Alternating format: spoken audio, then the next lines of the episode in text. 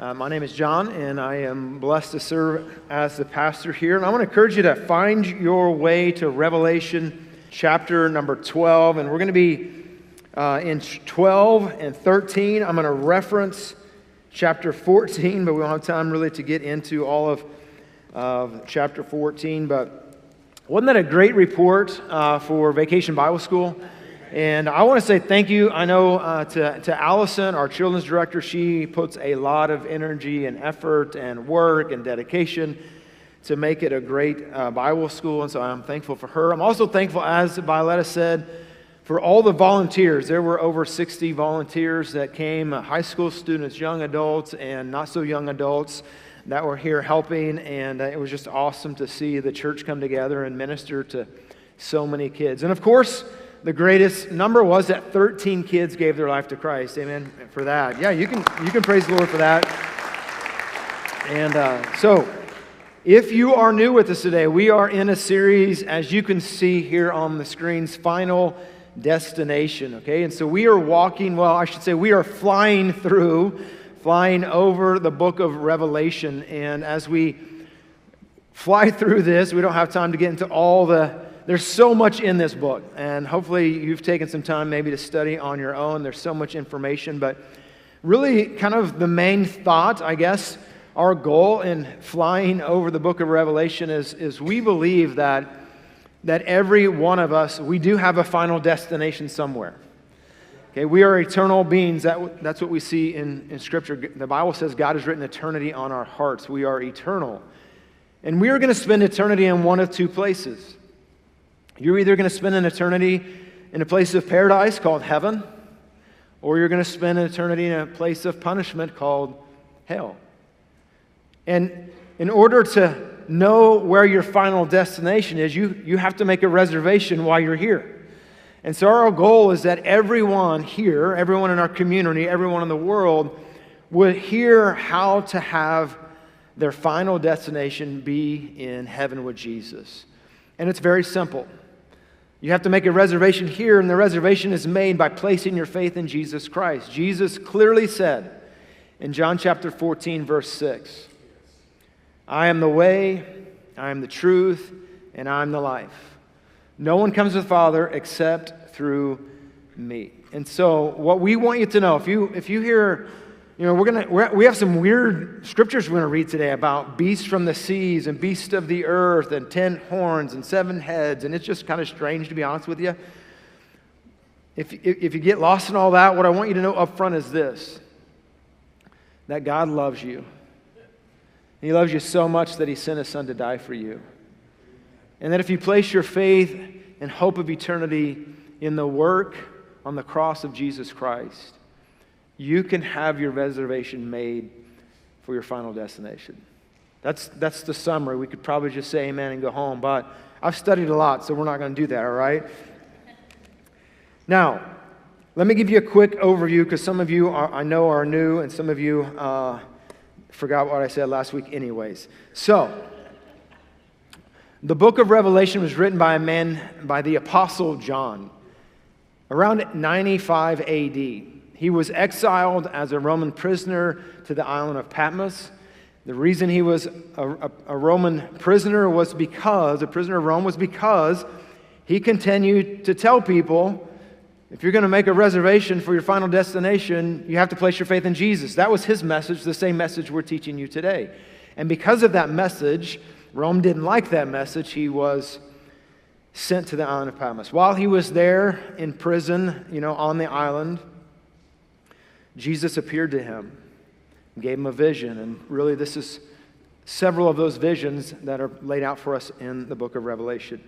There's a basic like outline structure of the book in Revelation 1 verse 19. And I go over this every week just to kind of help you see the structure of the book. So Jesus is talking to the apostle John in verse 19 of chapter 1 and he says, "Write these things which you have seen." That particular section is chapter 1. He saw the throne room of God, he saw the risen Christ. The verse goes on to say, the things that are, which are, and, and those are referencing chapter 2 and 3, the, the seven churches of Asia Minor that we walk through. And then he says, and the things which will take place after that. or after this. This is chapters 4 through 22, future events. For the most part, except for a few instances of looking back, chapters 4 through 22 are future events. Okay, so let me give you, and, and if you uh, are taking notes, you may want to get your phone out and take a picture of the next image on the screen. This is just the, the timeline we are going by for end times prophecy. And what you will see in this timeline is that this is based on what we believe Scripture teaches of a pre tribulation rapture. That in Revelation chapter 4, verse 1, I wish you guys all took pictures of me like that every Sunday. I say, like, all these phones out. All right, so we've got a, you know, mental break for a second. Have you guys noticed anything different about my face today? Okay, Here, here's what I need you to know. Uh, this is not my notes. I'm going to skip that, all right? I don't really care if you like my mustache or not. No, I'm going to go ahead and say it, all right? I'm a, I am shocked at how many people give me their opinion about my facial hair, just to be honest with you good, bad, ugly, you're fat, young, I don't know. And it's, it's no respecter of persons. It's not just a certain demographic. Like I had a kid tell me two weeks ago, well, your hair's gray and your mustache brown, it looks stupid. Like, oh, okay. You sound like your grandma. That's what I said. No, I'm just kidding. Anyways, I so I lost the challenge It's going to say bet, but I'm not sure if that's right. I lost the challenge. So every year in Bible school, like we normally, if the, if the guys raise more money for missions, then I get to throw a pie in Allison's face, which that never happens. Thank you guys. You let me down every year. Uh, and then uh, if the girls win, I get to throw a pie in her face. That never happens. But this year, because the truth is, so many people giving their opinion about my mustache, which I thought looked quite great. Uh, my wife did not. That's really the only opinion that matters, by the way. But I decided, hey, if the, if the girls win the offering, then I'll shave my mustache off in front of all the kids, right? And it became like this big thing. One of the, I think it was the kindergarten group, came in the last day all having mustaches on. It was awesome. but I lost, okay? I, I'm going to end this story because I don't know where I'm going with it. All right, so here's the timeline. Again, as we think about Revelation 4, chapter 1, talks about John. I believe John is a type of the church. He's a picture of the church when, when Jesus brings him to heaven and he begins to unfold future events. What we see chapter 6 through 18, what we would term as the tribulation period. You can see on the timeline, that's what we've been walking through the last few weeks. We're going to go all the way through this timeline in the next few, next few weeks. So I just thought it might uh, as we've kind of given all this information, maybe this timeline would help you see where we're at, where we're going. Let me introduce to you five characters that we're going to see in chapter 12 and chapter 13. I'm going to give you who Scripture says they are up front so that you won't have to know. And then as we read the text, I'll kind of explain that. So there's five characters, three in chapter 12, two in chapter 13. The first one being a woman who we believe to be Israel, the dragon, Satan. The male child is Jesus Christ. The beast of the sea is the Antichrist, and the beast of the earth is the false prophet. All right, so those of you have taken a picture, I'll pause for a moment, let you keep doing that. All right, so Revelation chapter 12, and we're going to read the first 11 verses, and then we'll kind of give you some explanation, right? Revelation 12:1. Now a great sign appeared in heaven. A woman clothed with the sun, with the moon under her feet, and on her head a garland with 12 a garland of 12 stars. Then being with child, she cried out in labor and in pain to give birth. And another sign appeared in heaven. Behold, a great fiery red dragon, having seven heads, ten horns, seven diadems on his head. His tail threw a third of the stars of heaven and threw them to the earth. And the dragon stood before the woman who was ready to give birth. To devour her child as soon as it was born, she bore a male child who was to rule all the nations with a rod iron, and her child was caught up to God and his throne.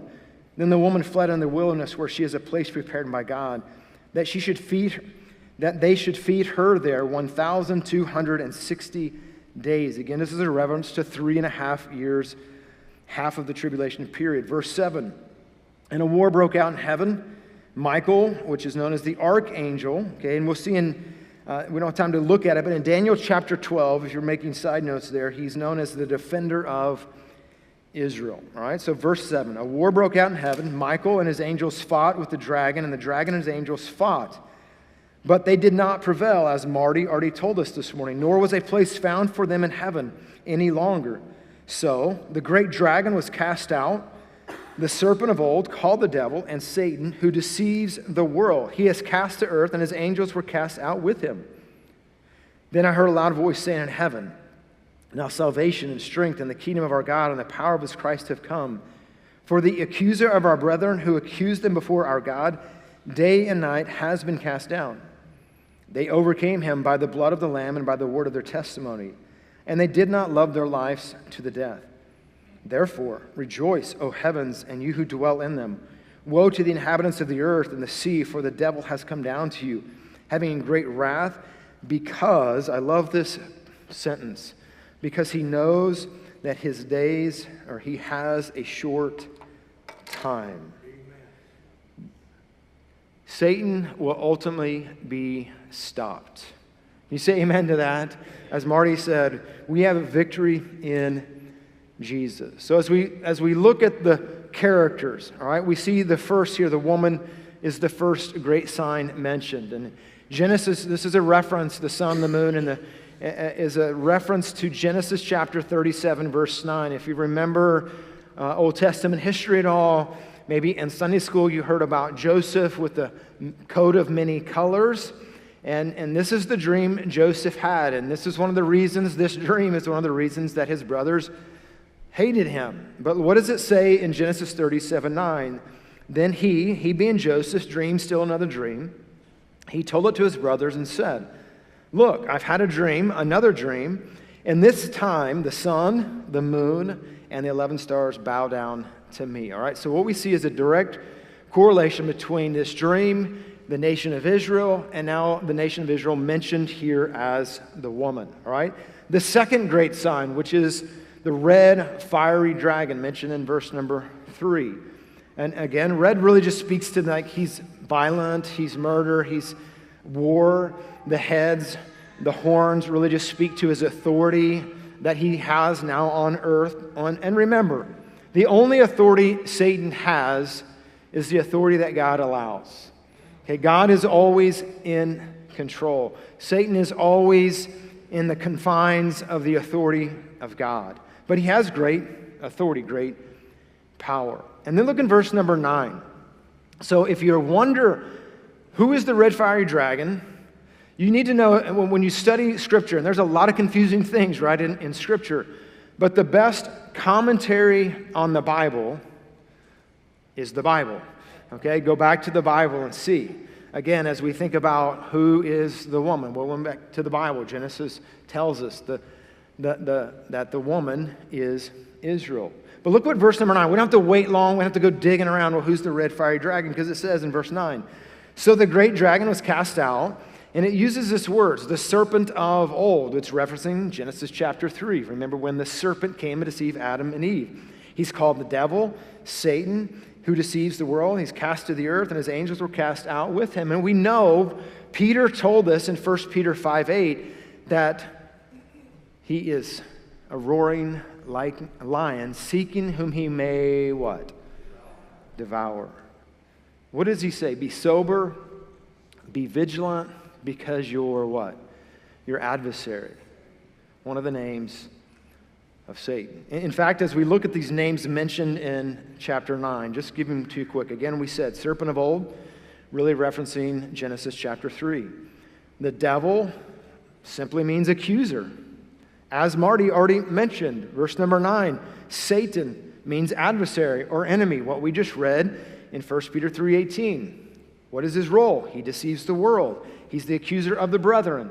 And I believe um, I, I believe God must have been working because Marty pretty much said what I'm about to say already. In his own study, God revealed this to him that I think one of the greatest tools of Satan is this role as the accuser of the brethren.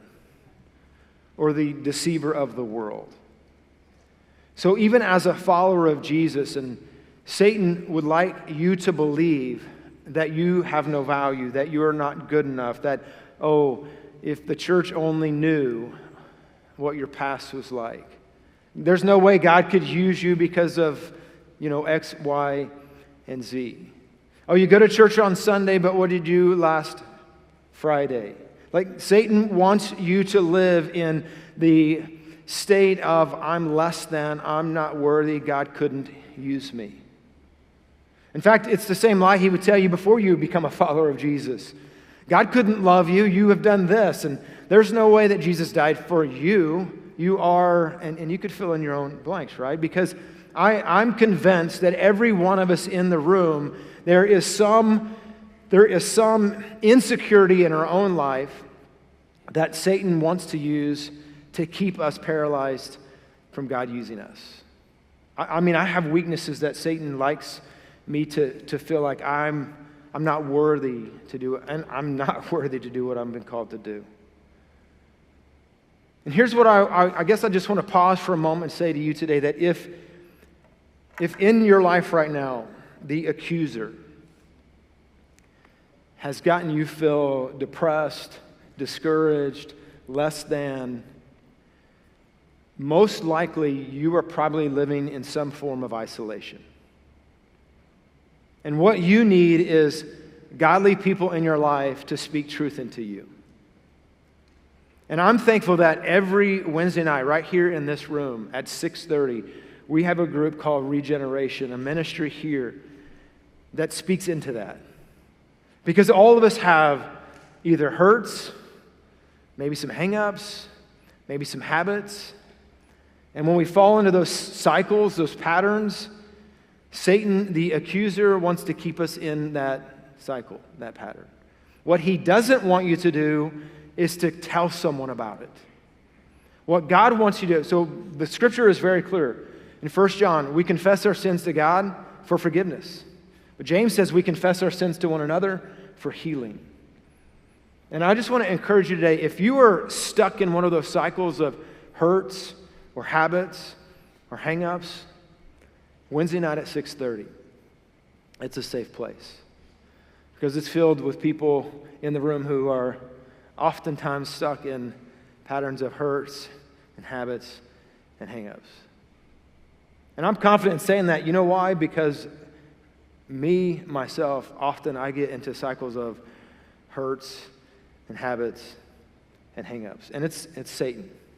Satan wants to keep you thinking that you are less than. All right, that was, that was my commercial for Regen. I, I'm just convinced that if you're hurting right now, you need to be here on Wednesday night. You, you need a safe environment to get into the Word and to have people speak truth into your life. That you are, you're not a prisoner to your past. You don't, you don't have to continue in the cycle. There is victory in Jesus. Do, do we agree with that? All right. So, the woman is Israel, the dragon is Satan. Let's look at Revelation 12, verse 5. It says, She bore a child, again, this is the nation of Israel, who was to rule the nations with a rod of iron. Okay, well, so we said that was Jesus. How are we going to prove that that is Jesus? So in Psalm chapter 2, which is a a passage about the Messiah. It says in verse 8 and 9 of Psalm chapter 2 Ask of me, and I will give you the nations for your inheritance, the ends of the earth for your possession. You shall break them with a rod of iron. So, again, it's a direct correlation between the Messiah, again, referenced in Revelation. We also see in Revelation 19:15, we're going to get to this in a few weeks. This is the, the battle of Armageddon, the second coming of Christ, when he comes to to, to finally get victory over Satan, final victory. Look what it says in 19, verse 15. Now, out of his mouth goes a sharp sword. This is speaking of Jesus. That with it he should strike the nations. He himself will rule them with a rod of iron. He himself treads the winepress of the fierceness of the wrath of Almighty God. And so God is coming, Jesus is coming. He is what's mentioned here, the rod of iron, the male child. And in verse 4, we see in Revelation 12 4, we see that the dragon was waiting for the male child to be born so that he could devour, because he knows that if Jesus the Messiah is born, the redemptive plan of God is going to be fulfilled.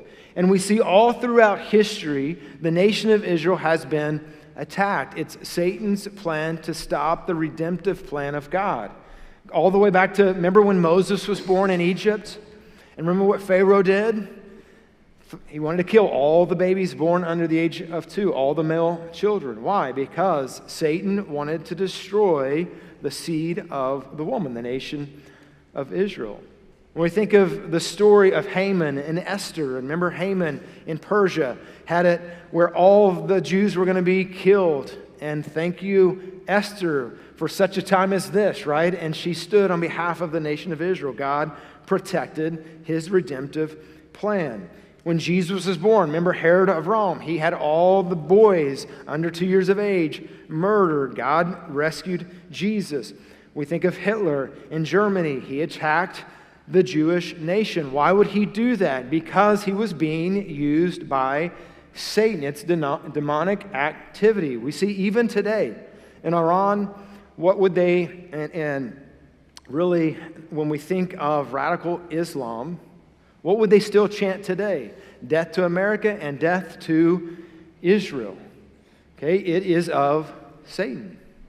That Satan wants to devour the male child because why would, why would Satan fight so hard to destroy the nation of Israel? Because the promise was, remember all the way back to Abraham. Abraham, you know, was not born a Jew, okay? Abraham was not born worshiping the God of Abraham, Isaac, and Jacob. Abraham was a Gentile who worshiped pagan gods. But God came to him and said, I'm going to make of you a great nation and out of your nation, all nations will be blessed. Speaking of Jesus. You see, God has always had a redemptive plan. God has always been pursuing us. God has always made a way for us to get to heaven. God has always had a plan for us to have a reservation for a final destination. And even as we've walked through this in the book of Revelation, when we were in the, the seven seals, remember there was like this pause, and we get the story of the 144,000 who will come on the scene in the tribulation period, and they will proclaim Jesus. And many, all tribes, nations, and tongues are going to respond to the gospel, even in the period of the great tribulation. Last week, when we were talking about the seven trumpets, again, the judgment of God on mankind and on earth, and in the middle of all this chaos, remember we talked about the two witnesses. And the two witnesses are going to do what? They're going to proclaim Jesus, that you can have a reservation for your final destination. God is always pursuing us. That's what Scripture says when God is not willing that any should perish, but that all come to repentance, to have a restoration with their Creator. Even today, as we walk through chapter 12 and chapter 13, we don't have time to get to it, but in chapter 14, God sends angels to the earth during this great tribulation to proclaim salvation through Jesus. And Satan knows his time is short. And he knows the end of the story. Verse 17, chapter 12. And the dragon was enraged with the woman, and he went to make war the rest of her offspring who keep the commandments of God and have testimony of Jesus Christ. So in verses 13 through 17, we should really take time to read it. It seems like it shifts, and we're talking about this section is talking about the tribulation period. God's going to protect the Jewish people. Satan's going to turn up the heat on all followers of Jesus. It says, as we just read in verse 17, the offspring, those who have given their life to Christ, may not be uh, their nationality may not be Jewish, but they're followers of Jesus, and he shifts his attack because he knows his time is short. And so, again, it's just referencing the judgment, the attack of Satan during the seven years of tribulation. Now, chapter 13 continues the, the, the story of what's going to take place during these seven years of tribulation. It's when we're introduced to the two characters, all right? Some people have uh, termed these two the beast of the sea, who's the Antichrist, the beast from the earth, which is the false prophet. As you know, if you're older, you may know of the dynamic duo, right? Batman and Robin, but then people would call these guys the demonic duo. I've also heard the term as we think of the dragon Satan, Antichrist, and the false prophet as the unholy trinity. Okay, we have God the Father, God the Son, God the Holy Spirit. Now, Satan tries to counterfeit that, and we have Satan, Antichrist, false prophet. So, the first part of chapter 13, let's walk through this, talks about the Antichrist. And again, we don't have time to give you all of uh, his role, but let's just walk through it quickly, all right? Verse 1 Then I stood on the sand of the sea, and I saw a beast rising out of the sea. Now, most of the time in Revelation, when it talks about the sea here, like it is here, it's not literally talking about a body of water. It's talking about a sea of humanity. So, out of the earth, out of mankind, having, and then it goes to describes it had seven heads, ten horns. Again, this is speaking more to authority, not to an actual image. Verse number two Now, the beast which I saw was like a leopard. His feet were like the feet of a bear, his mouth like the mouth of a lion. And then the dragon, which is Satan, came by his power, his throne, and great authority. All right, so where does the Antichrist get his authority and his power?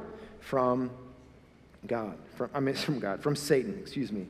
Now, it's partly true because Satan has no authority that God doesn't give him, all right? But the dragon gives the Antichrist his authority, his power. Verse 4 So they worshiped the dragon who gave authority to the beast. And they worshiped the beast, saying, Who is like the beast? Who is able to make war with him? And it was given a mouth speaking great things and blasphemy, and he was given authority to continue for 42 months, three and a half years. Then he opened his mouth and blasphemed against God, to blaspheme his name, his tabernacle, and those who dwell in the heaven. It was granted to him to make war with the saints and to overcome them. Authority was given him over every tribe, tongue, and nation. All who dwell on the earth will worship him, whose name have not been written in the book of the Lamb of life, slain from the foundation of the world. If anyone has an ear, let him hear. He who leads into captivity shall go into captivity. He who kills with the sword must be killed with the sword. Here's the patience and the faith of the saints. And so it just describes really that the Antichrist, so as we think of the Antichrist, he will be really um, a charismatic leader who has the ability to bring the worlds together. So, what the Antichrist is going to do is basically bring one world government. Okay? All the people together. Now, I'll be honest, as many times as I've heard this and read this and studied this, I think of how, especially us as Americans, how independent we are. I think, I, don't know how easy that's going to be to have one world government. But to be honest, the last two years has kind of changed my mind on that. And it, it seems to make sense a little more clear of how this is going to happen. When you think of when, when you have chaos, it's much easier to control people. Okay, and that's what's going to happen during the tribulation period. There's going to be chaos. This man is going to rise up as a leader and bring peace to the nations for the first three and a half years of the tribulation. And then war is going to break out. He's going to reveal himself of who he really is. Okay? Now, when we think of this term Antichrist, the, the reality is that word is not mentioned anywhere in the book of Revelation. It's 28 times in this book it's mentioned as the beast. Okay, but in 1 John, again, the Apostle John, the author of 1 John and 2 John and 3 John, and also Revelation, he mentions the word Antichrist five different times. And when he speaks of future events, he says there will be a day, speaking of this period of time, that capital A Antichrist will bring the worlds together. And he goes on to say, even today, though, there are many small a Antichrist. Okay? And so we think of Antichrist as someone against Christ, but also we, we could think of a, a, a counterfeit Christ. Okay? Now, let's keep reading because we want to get through the material, right? And I'm going to tie this up together at the end. So we see the Antichrist who's going to lead the world to one world government, peace on earth for a few years. Verse number 11 Then I saw another beast coming up out of the earth. He had two horns like a lamb and spoke like a dragon. He exercises all authority of the, of the first beast in his presence, and he causes the earth and those who dwell in to worship the first beast. All right? So, as the false prophet, he wants people to worship the Antichrist. It says, whose deadly wound was healed. He, verse 13, he performs great signs, so it even makes fire come down from heaven on the earth in the sight of men. He deceives those who dwell on the earth by those signs which he was granted to do in the sign of the beast, telling those who dwell on the earth to make an image to the beast, who was wounded by the sword and lived. He was granted power to give breath to the image of the beast, and the image of the beast should both speak and cause as many as it would would not worship the image of the beast to be killed. He causes all, both small and great, rich, poor, free, and slave, to receive a mark on their right hand or on their foreheads, and that no one may buy or sell except one who has the mark or the name of the beast or the number of his name. Here is wisdom. Let him who has understanding calculate the number of the beast, for it is the number of man, and his number is 666. And so, basically, to summarize what's going to take place,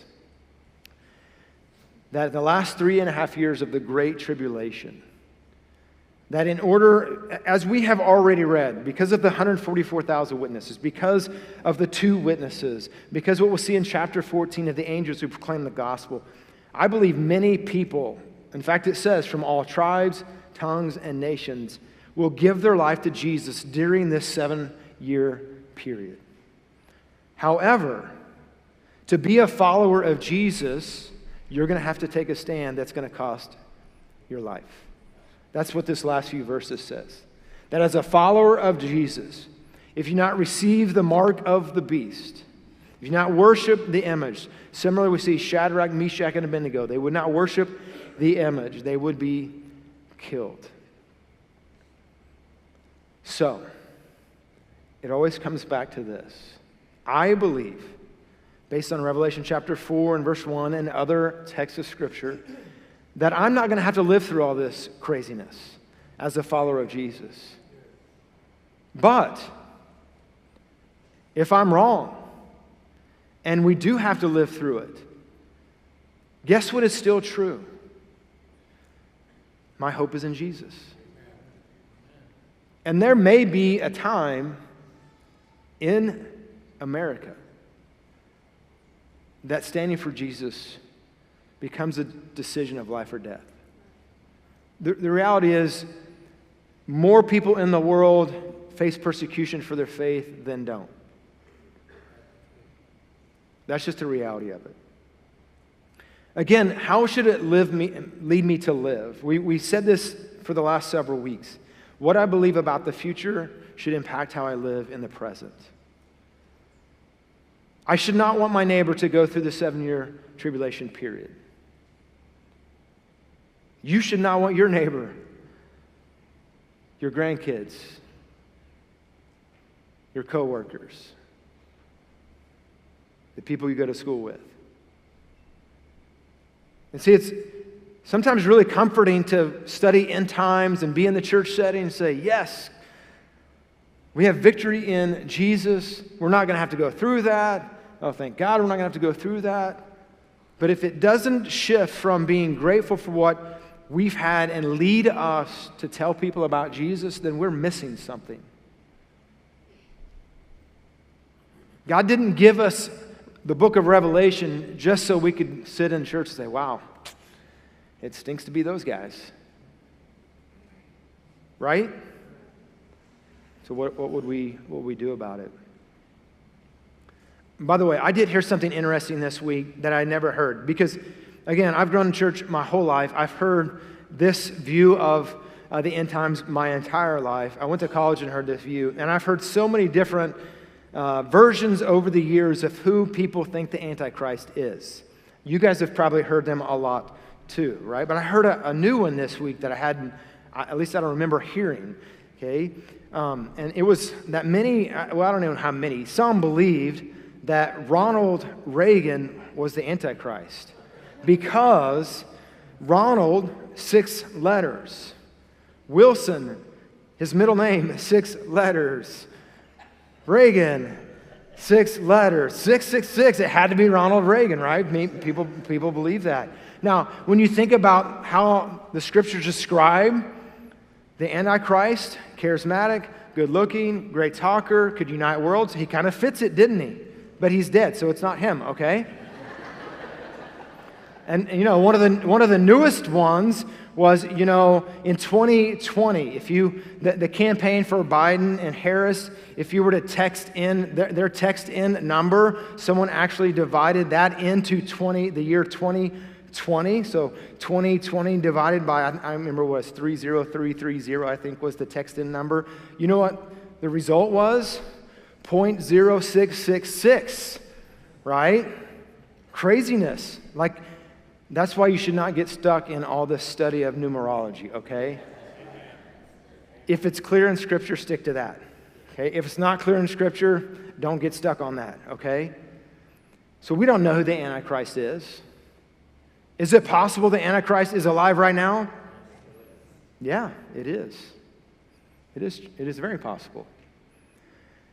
I've got two binders in my office. I, I meant to bring them, but I didn't. I've got two binders in my office uh, full of sermons from the 70s from my grandfather in law.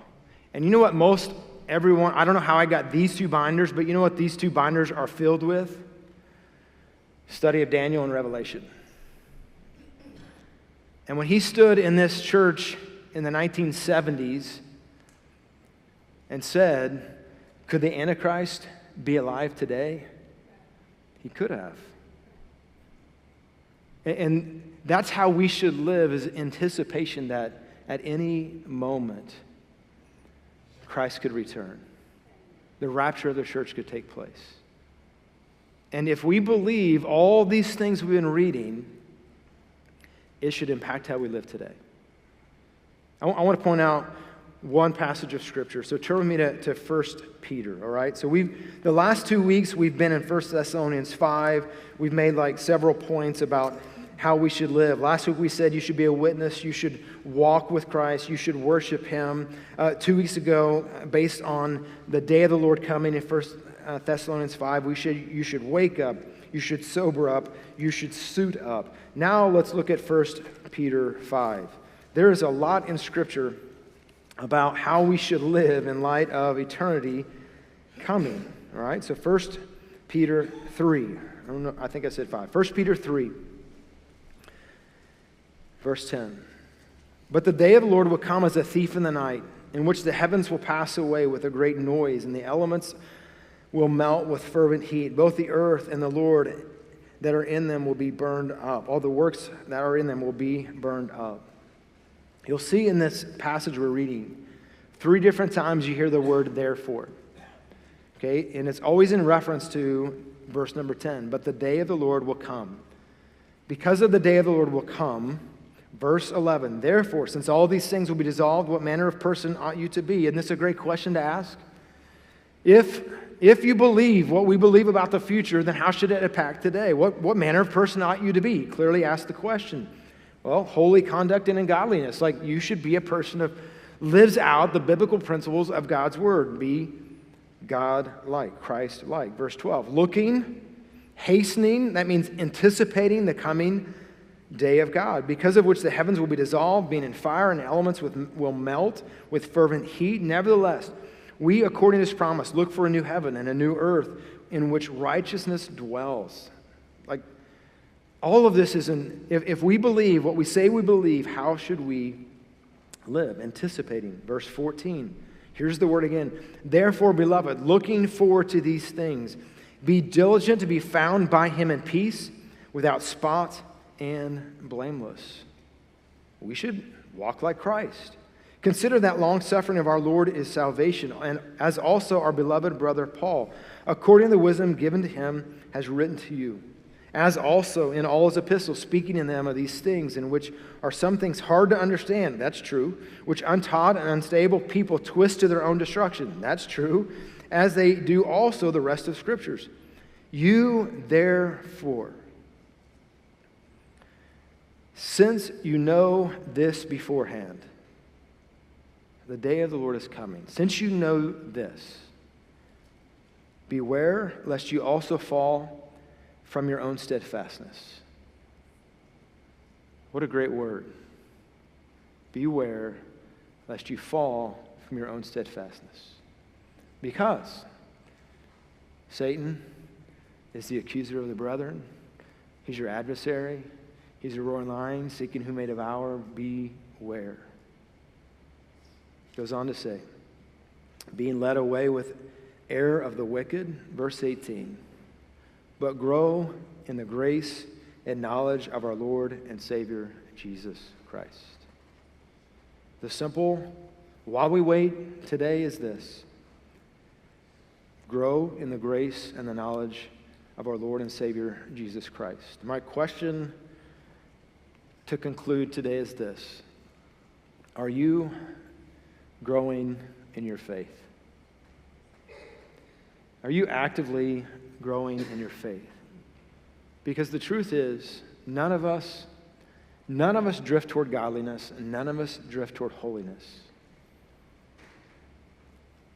If you don't have practical, intentional steps every day to grow your faith, then I'm going to answer the question for you. You are not growing in your faith. If the only time you open up the Bible app or your Bible is on Sunday morning, then I'm going to answer the question for you. You are not growing in your faith.